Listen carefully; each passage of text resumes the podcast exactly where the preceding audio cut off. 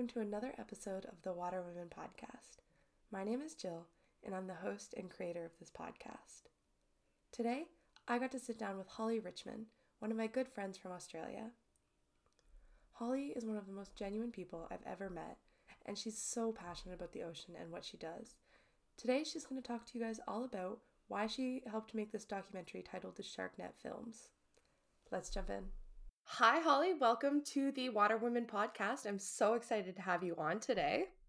Hi, thank you so much for having me. It's an awesome opportunity.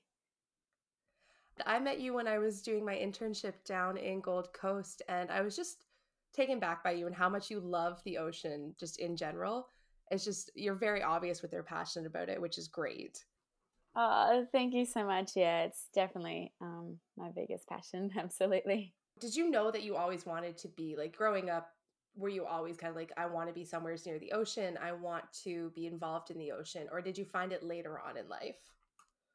Yeah, growing up, um, my family and I, we did a lot of traveling around Australia. So I was very, um, I believe, very close to nature throughout my upbringing, which probably um, led to me being very connected to nature, having a respect for nature, and being in love with animals. So I guess that's sort of my upbringing and maybe why I am so passionate about um, our environment.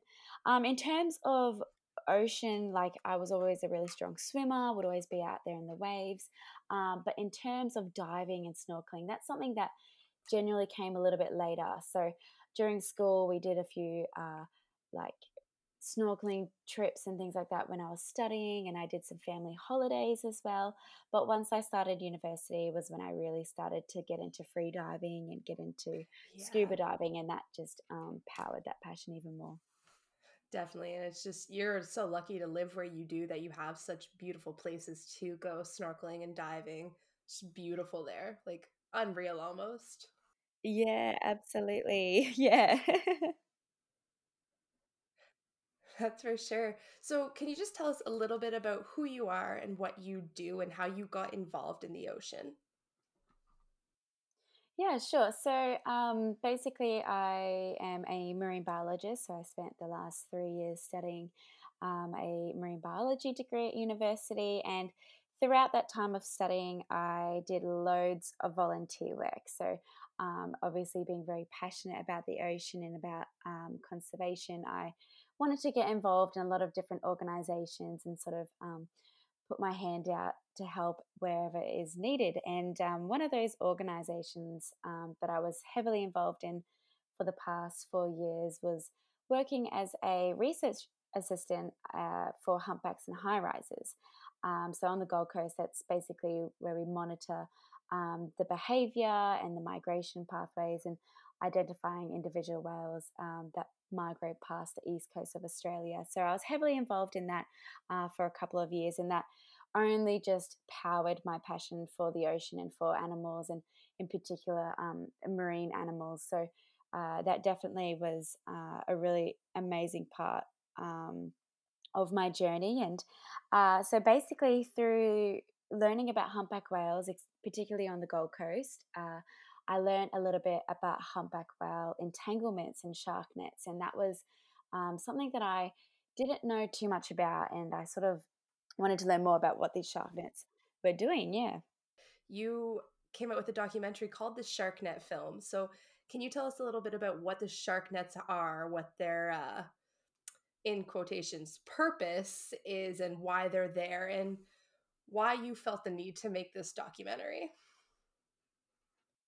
Yeah, absolutely. So, um, getting to know a little bit about humpback whales and humpback whale entanglements led me to sort of question okay, what are the purpose of shark nets? What are they? What are they doing there? Um, so, I, I did a lot of research um, beforehand to learn about what they are. So, in Queensland, shark nets and drumlines have been installed since 1962. And basically, a shark net is roughly about 200 meters. So they're 186 meters long and approximately about four meters deep. And they're basically like a big gill net. So it's like a normal mesh net um, with 50 centimeter uh, mesh size holes in uh, the net. So basically, along Queensland, um, there's 27 shark nets along the coastline and 383 drum lines. So a drum line is a baited hook um, that is there to capture and to kill sharks. So um, it's really important to learn about shark nets, I guess, because my original understanding was that shark nets were there as a barrier or they were there as a wall to keep sharks out, like like an enclosure. Um, but they're not, in fact. So along the coastline, obviously, a 200 meter long net um, isn't at all a wall or a barrier or an enclosure to protect swimmers. It's actually there to capture and to kill sharks. So it is a fishing device that they've used um, to reduce the likelihood of a shark interaction, um, in particular a negative shark interaction, by capturing that shark first, hopefully. But um, being only 200, approximately 200 meters long, there's about I calculated on the Gold Coast in particular about two to three kilometers between each net. So, being a shark and migrating thousands of kilometers each year, um, dependent on the species, 200 meters isn't gonna. Um, it doesn't cover too much in the grand scheme of things. Yeah.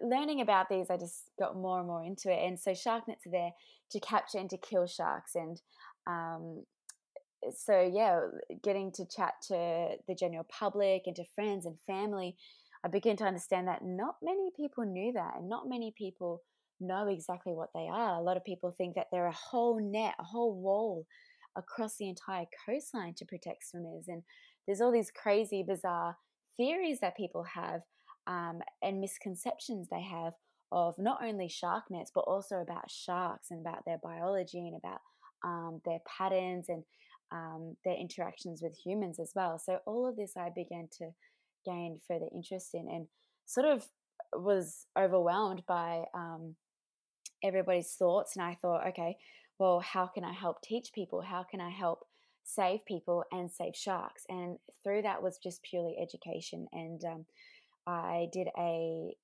spent about two years with a team and myself going out there and filming the animals and filming exactly what is caught in the shark nets. I wanted to see for myself, okay, what's actually happening out there. You know, you can look at the statistics online, but I wanted to see things in the flesh. I wanted to see how these animals were caught, what size of these animals, what sex of these animals.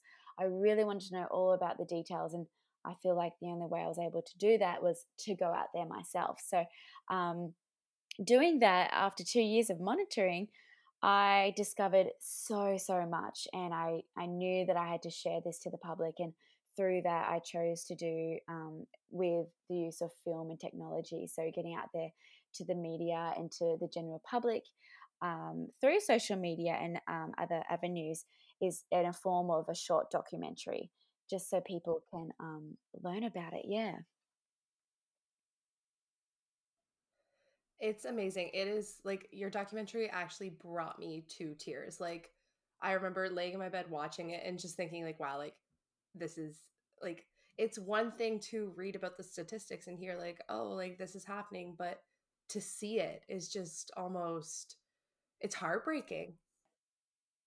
Absolutely. I think people don't realize when um, and the prime example is humpback whales. When a humpback whale gets entangled in a shark net, um, you know, everybody's concerned, obviously, for this whale. But when that whale gets um, disentangled and is set free, it's almost like a, a celebration. Everybody's like, "Hooray! The whale's free!" But it's it's so much more than just that. It's all of that stress, or whether it be a mother and a calf, and um, that stress for that bond between that relationship.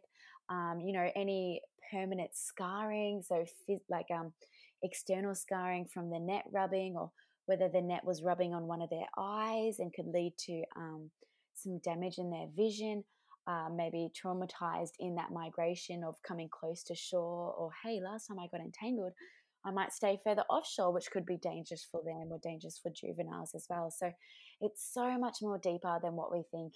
Um, and that goes for turtles, that goes for rays, and for dolphins, that um, absolutely plays a, a much bigger part in the survival of these animals, regardless if they are released alive or not. Absolutely. And it is like the whale entanglements is such a big one, but we often forget about the other species that get tangled in there. Like it's the whales are so publicized, but there's so many other species that are affected by these nets that are often forgotten in that shadow almost of the larger animals. Absolutely. Yep, totally. And animals that we often, yeah, forget have, um, you know, their own um, behavior assets or um, their own relationships between species, like um, learning more about ray species. A lot of people sort of roll their eyes at stingrays and rays, but if you get to know an individual ray species, they do massive migrations, they do different um, courting behaviors, mating behaviors. Like it's amazing. These animals, they are just just like humans, and just because we don't um, see them every day or understand them as clearly as what we do with each other or speak their language, doesn't mean um, they're any less of it of a being than what we are, um, despite their size. You can't think of them as like just these animals. Like they're an integral part of every ecosystem, and like the oceans are their home, and we're just in their home. So the fact that they're getting caught up in something that's there because of us in their home is just so heartbreaking to me. Oh, absolutely. And that was the biggest mental struggle going out there for about two years. And, you know, you feel responsible and you feel sorry. And yeah, absolutely. You feel guilty that humans have done this. Yep. There was one moment in your documentary that really stuck with me. And it's uh, not early on, but it's in the first half of it. You're out there and there's two loggerheads that are stuck in the net and they're still alive and you're like the part where you're on the jet ski crying broke my heart because you can just see how passionate you are about this and how much you want to help them. Yeah definitely rewatching that footage just brings back a whole lot of memories and yeah many memories that will probably never be forgotten. So um yeah it's just that feeling of um going out there and seeing something and, and watching it struggle is the worst just watching it be confused or watching it trying to help itself but almost entangling itself further. So it's making it um, more difficult for this animal. And um, in Queensland, we have a law that you're not allowed to interfere with the shark control program. So you are not allowed to cut any animals out of the net. You're not allowed to release any animals um, that have been caught on drum lines. You're not allowed to touch this program at all. So um, that feeling of wanting to help, but knowing that I could potentially um, ruin the whole project if I were to disentangle this animal and get caught and get a fine. Um, you know, it, it, could. I knew it could ruin the project. So um, we would always um, call fisheries or call SeaWorld who would actually come out and help release these animals. And um, I was very lucky in most cases that a lot of the animals that we did find were still alive um, or they were dead. It was very rare that we would find an animal that would pretty much have to be euthanized because it just wasn't going to survive. Um, and yeah, so we did find a lot of animals that we got to see be released as well. But at the same time, um, there is a private contractor that goes out every two days. Well, supposed to go out every two days. Um, we learned that that often didn't happen. Um, weather dependent as well, um, but we did notice that they didn't go out every two days. And when we would be out there, we would be able to be a voice for those animals. We'd be able to call the fisheries hotline. We'd be able to call SeaWorld and say, hey, there is an animal here. Please come and get it. So um, that animal might have died because fisheries might not have been out two days later. And it only takes 20 minutes for like a stress stressed animal to die, for example, a turtle or a dolphin. It doesn't take long for them to get in completely entangled and um, have that limited access to the surface to breathe. So, um, yeah, it was really important the work that we were doing and seeing two turtles in one net. Yeah, was never had never seen two turtles in one net before, or even two turtles in one day. And during that time was uh, early December, and that's a really um, prime time for sea turtles um, to be mating um, and having their hatchlings and everything. It's a breeding season. So one was a male, one was a female. So I honestly think that these two lovebirds were hanging out and maybe one got caught and then next second the other one got caught. So um, yeah, it was almost, it was very, very sad because um, I almost think that that was probably the situation that had happened, um, especially them being close to shore um, at that time of year as well it's just so heartbreaking like you want to be out there helping but anything like not much is going to help in the short run, it is a good thing that you can call fisheries in SeaWorld, which is a point I want to bring up that SeaWorld for you guys probably people listening to this are probably going to think like, oh, SeaWorld, because it's got a little bit of a bad rap here, but your SeaWorld does great work for like helping with entanglements and stuff like that. So that is very exciting to know. Yeah, absolutely. And through this whole journey that I've been on with um, the shark nets and this film is the biggest thing that I have learned and one of the biggest messages that are sort of hidden underneath um, in the film is about that we all need to work together and that you know we often judge organizations or people from the outside and we don't take that extra time to learn more about them or to be and to have an open mind so getting to know SeaWorld in this um, operation as well was so, so important because they play such a vital role. They go out there at their own expenses, at their own um, staff member risks. Obviously, um, rescuing whales is so dangerous as well, um, at their own cost. Um, all of that is down to that company, down to that organization that they have that with their research and rescue foundation. They are coming out to help those animals and they're helping animals uh, that aren't necessarily endangered as well. So fisheries will only come out to release an endangered turtle, dolphin, or whale. They won't come out for a non endangered species or they won't come out for an endangered ray, for example. Um, when SeaWorld, on the other hand, will. They generally have that care and passion, and that's something that um, that I was really proud of to see um, within SeaWorld that they um, were there to help and you know they were there understanding um, sort of the position that I was playing going out there and checking them and I frequently um, would call them and they'd come out to release them um, as well. But it's important that um, SeaWorld contact fisheries first. So SeaWorld just like all of us we're not allowed to interfere with the program um, SeaWorld do have to ask permission uh, to be able to to interfere and to help re- release an animal. Um, in obviously, most cases, fisheries would um, allow that to happen as well. Which is nice to have that compassion for the animals that is just almost like human nature to have. Like it's another animal, you want to save it no matter what. Yeah, exactly. And who else? Who else is going to do it?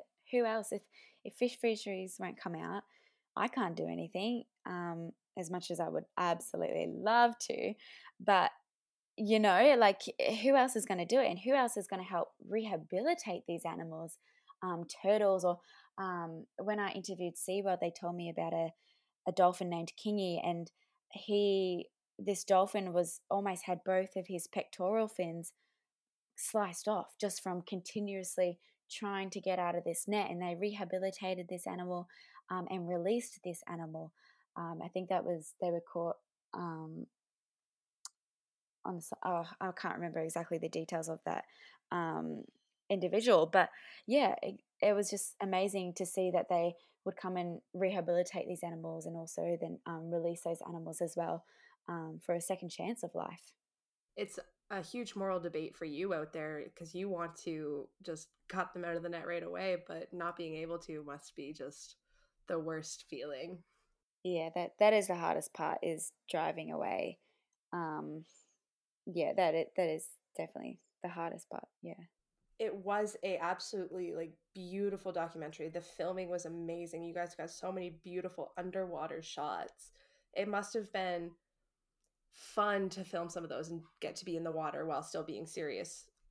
Yeah, absolutely. So I um went out with my friends. Like I was out there all the time and if we wouldn't if we didn't find an animal, we just make the most of a beautiful sunny day and blue waters. We'd go out um, for a bit of a free dive. Um, so it was it was absolutely there were really fun times as well um, with the support from my friends, um, and also a lot of the amazing shots in the documentary came from Drishti videography. So Drishti were absolutely the the um, backbone of this film. So I had this idea, I had this passion, I had um, my friends out there filming these underwater sh- shots of the animals, but I needed somebody to put my vision into play and to have someone put it all together. Um, so that that came through with Drishti Videography, and they were able to uh, Drishti Studio. Sorry, the name has changed now. Um, they helped me with that, and they were to piece it all together with that um, emotive part and with the um, animation part for the statistics. All of it came together um, because of these guys. So that was really awesome. Um, and yeah, definitely so so grateful for having amazing friends who are um, comfortable in the water, who are comfortable with me and my crazy adventures on big swell days, and I'm still passionate to get out there and have a look and see what's in the nets. Uh, and all of the equipment as well, all the underwater footage. Um, a lot of that came from very passionate friends of mine as well. It took my breath away watching it. Like, beautiful. Mm, thank you. so, what, like, you obviously want to educate people for this, but what like what do you hope comes of it like education and then how can education help like what's going to change yeah absolutely um, it's the power of the people so um, this being a very political and like a government um, sort of affiliated um, decision of whether they remove shark nets or you know replace them with other um, alternatives and hopefully non-lethal all of that comes from the people so especially the political side as well, politicians listen to people and what they want. So if we educate ourselves and if we learn about this program and about what alternatives that we can have as well, um, and the damage that it is doing, and the fact that it's actually not, there's no scientific evidence for them to actually protect swimmers at the beach. Um, the more people that learn about this eh, with that education, um, the more that people can speak up and the more that people will have an educated view and opinion um, to vote towards um, that positive change to removing these um, devices out of the net. So, um, definitely, uh, education is key with this. Yeah. Is there anything like immediate action people can do to help, like anywhere to donate or anything that people can do to help this cause? Yeah, yep. So, um, making the film, I purely just wanted to get it out there so people can um, see it for themselves and learn about it themselves. So, the biggest thing is, first of all, if you haven't seen the film yet, absolutely jump on YouTube, jump on um, our website, or jump on Vimeo and just type in thesharknetfilm.com or just search the Sharknet film. Um, we'll be on YouTube and just watch it for yourself. Spend 30 minutes, take that time to really open your mind up and um, learn about and take in exactly what's um, being said. And along with that comes with making it a conversation.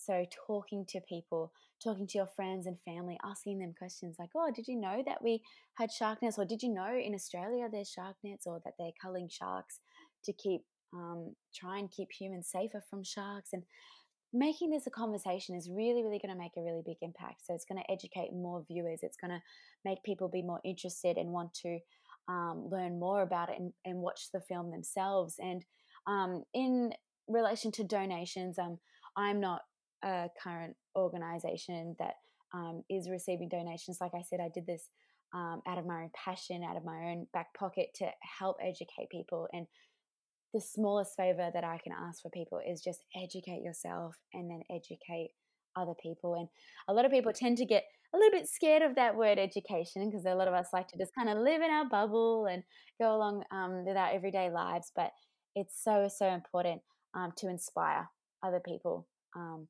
or just, you know, next time somebody sees something on the news about a shark incident or an entanglement incident with a whale, just making that a bit more of a conversation and just talking and just sharing um, the insights that you have learned um, through this film or through some of the research that you might have done or through this podcast, even. Um, so, definitely just spreading that word, spreading that message. Absolutely. It's one of those things that's like, it might be uncomfortable to talk about, but there's the things that are uncomfortable to talk about are things you should talk about because it means you need to address them and uh, there's absolutely. probably something wrong with them. Yep, absolutely. Yep.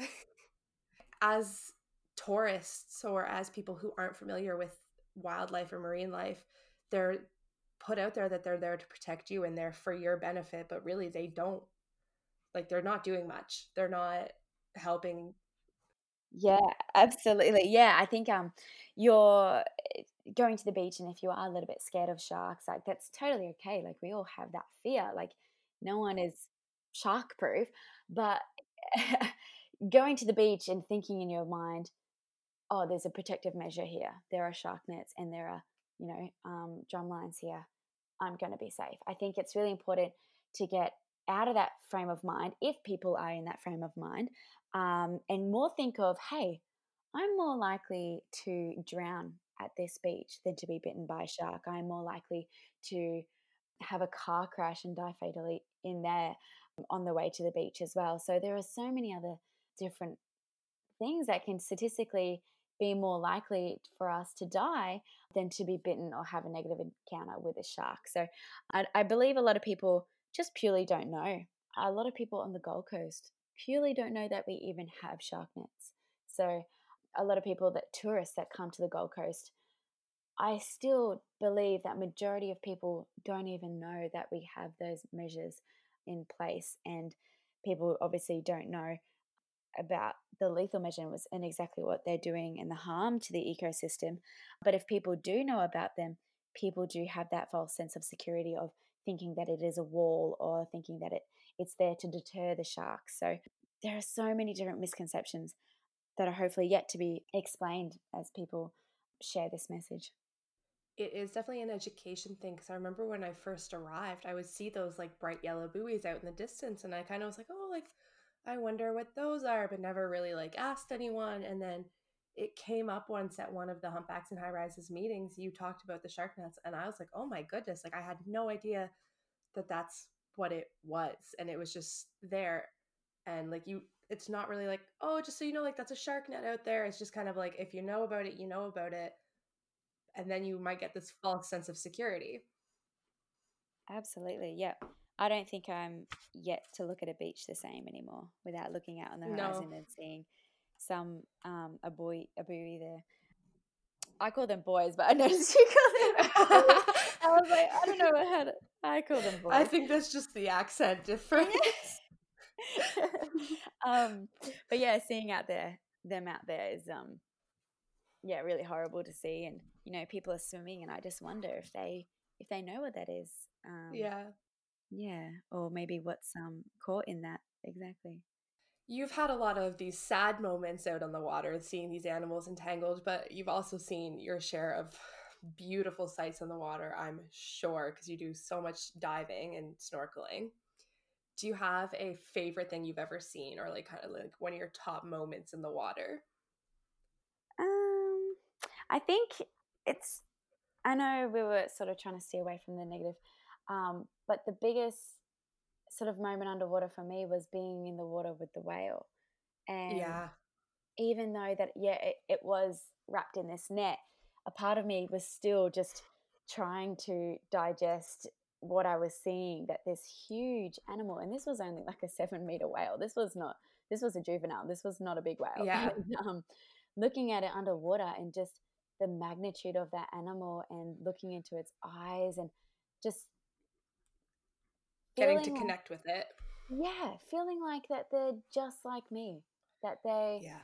are just another animal. And I guess every time I go diving, I really value those those moments when you look into turtles' eyes, or just um, even just looking at fish and watching them um, around like their little ecosystems. It's like a whole city down there. Like it, it really is. Crazy. Yeah, and I think every moment that I have in the water is so valuable to me with the way that it makes me feel and just watching. I just love watching the animals um, coexisting with each other and watching them um, live their daily lives. Just, I can't get over like when I'm diving in Australia, especially when I was snorkeling, it was almost like I can't hold my breath long enough to appreciate this beauty because, like, mm.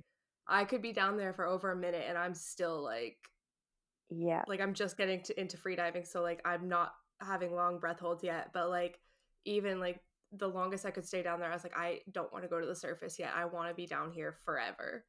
It's just yeah. so beautiful. Yeah, and that's what makes it so addictive because you just want to. Yeah. You want to be a mermaid. You want to live under there. You want to just watch all of this unfold. You just want to learn more. Um, yeah, it, I just imagine how much we could learn if we could breathe underwater. Um, yeah. It's yeah, it's pretty amazing. we are super It's- lucky here in Australia to have um, the reef and to have um, such a diversity of marine mammals and sharks and fish and rays. It's Yeah. yeah, it is uh, truly amazing. Just connect with them. It's so like to connect with an animal, especially I find in the water, is just this insane feeling. Like the first time a whale, you see a whale spy hop near you, or when it's mugging, it's just like you remember that Yeah. forever. Like it's Yeah, this yeah, is a sentient being. Like he he knows what's going on, or she. Like it's magical. yeah, absolutely. Oh my gosh! And you, by saying that, you reminded me of yes, my favorite time um, on the water or in the water. It um, was being mugged by a whale for the first time for about forty minutes, and being mugged is um, sort of a funny term of being um, Yeah. yeah um, the whale's inter- interested in you and it's hanging around you and it's um, directly trying to interact with the boat and with the people on board. So um, we were in a small dive boat doing research and this and this whale. Was just by himself. We called him um, nigel no friends but he made friends with us. He definitely um, was hanging around our boat and spy hopping and coming up so so close that you could almost touch him like it was Oh. so so beautiful and um, for an animal to sort of be like, hey, I'm going to stop migrating or I'm going to stop trying to find a girlfriend right now and I'm going to just check out these guys and start hanging out with them. And I just think that that is so, we are so um, lucky to have those interactions with animals when they choose to interact with you. And I, I truly believe that um, that feeling that people um, get when they see whales or see dolphins, dolphins are such an iconic species that um, with anything with the water people think of and people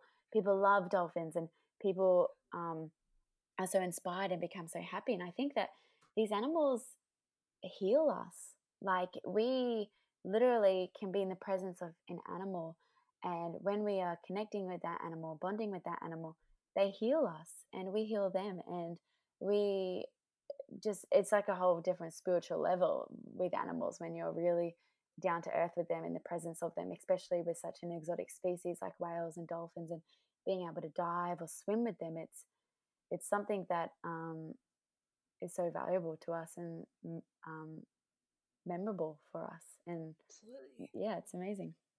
It's almost like this indescribable feeling of just like pure magic, like otherworldly, where it's like you there's almost a moment where you're like, is this real? Like, am I Mhm. really experiencing this? Like, yeah, yep, yeah, absolutely, yep. Um, it's magical, yeah, and it's It it really goes so slow but so fast at the same time. yeah. I think I was diving down off Cook's Island when I was down there, and we were with turtles, which is just amazing in and of itself. But I could hear this noise in the water, and I came up and I looked at the girl I was diving with, and I was like, "Is that what I think it is?" And she's like, "It's humpback whales singing," and we could hear them and like see them breaching in the distance, and we hopped back on the boat and tried to get back out there, but we couldn't get to them in time before they decided to keep going. But it was just getting to hear that sound and Mm. like I had my GoPro, so I have like this video, and like sometimes I'll go back and listen to it, and it's just just unreal sounds. Like you just, it's so magical. Yeah, it's it's like a nature's choir. Like yeah, I often during whale season just go out surfing and just um, don't do much surfing, but just stick my head in the water.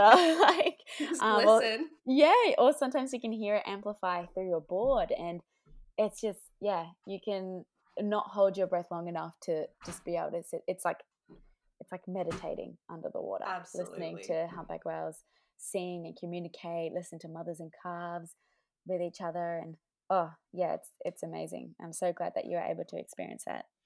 It's well, it's such a different experience down there with whales than it is in the Bay of Fundy where I am because we get them when they're here to feed, so they're very focused on their feeding. Whereas you guys get them on their migration and they're a little more excitable and like having a little more fun. So Yeah, it was so yeah. nice to get to see that. It's so funny. You always want something that you can't have. I'd love Yeah. to see humpback whales feeding. um, but Well, yeah, no, you have to come visit. Yeah, exactly. I think we'll have to arrange that. Um, it'll be the but, summer, so it'll be nice and warm, a high 15 degrees. Yeah. Oh, little different for you. Very different. All right. So Holly, before we end off here, do you have any like socials you want to plug? I will be linking the documentary for sure and sharing that on all my social platforms. But is there anything else you want to share, like your Instagram or anything like that? Yeah, yeah. Um, so even like following myself, like I often will post um any sort of ocean conservation related things or um, often post things about shark nets as well. So um, yeah, absolutely, definitely. If people want to follow um, either myself or definitely the Instagram page for the Sharknet film, um, definitely go give that a follow. Um, and also in respects to Drishti Studios who made the film, definitely they've got some awesome um, documentaries and um, films out. So uh, give those guys a nice, good follow as well. But um, yeah, so any links to YouTube and Vimeo, um, Facebook as well for the Sharknet film. Um, basically, all those, um, yeah, social media accounts. Yeah, definitely go for it. Absolutely. I will have them all listed and share them on the Water Women podcast, Instagram, and Facebook, as well as probably my own personal one because I just love supporting Holly. She's oh, awesome. You're absolutely the coolest so person ever. I had your um the documentary as the link in my bio for Instagram for quite a long time and people have clicked on it and just messaged me and been like, "Oh, this is so cool! Like, how can I learn more?" And I'm like, "Oh, go talk to Holly. She's almost an expert on this. How so amazing! Cool. Oh, see, little things like that. It's so hard to keep on top of um, when people share things and when people um, like showing the film at at um, schools and events. It's so hard um, to keep on top of, but it's so amazing when people get back to me and they tell me. I'm often like, please tell me if you're doing a screening, or you know, if you're if you're showing it in Indonesia or like all these other different places. Like, oh, all that feedback is amazing for me. Just to know that my message is getting out there and that hey, I I am making a difference, and we are all making a difference um, together. So oh, it's so awesome to hear that that link's in your bio. I didn't even know. So um, thank you so much for that. That's amazing. I greatly, greatly appreciate it. My pleasure. Well, you definitely are making a difference, and I'm so excited to be along for the ride and just see that. So I'm awesome. so happy to know you, and thank you again so much for being on this podcast. No, oh, thank you so much for having me and for the opportunity, and yeah, thank you for um, caring so much about it and showing, wanting to share it to everybody. I'd like to thank Holly again for taking the time to come onto the Water podcast and share her knowledge of shark nets. All the information, including Holly's documentary, will be listed in the description as well as shared across all of the Water Women podcast social medias. You can find us on Instagram at Water Women Podcast, on Facebook at Water Women Podcast, and on Twitter at Water Women Pod. Or check us out on our website, waterwomenpodcast.weebly.com. Thank you again for listening and stay salty.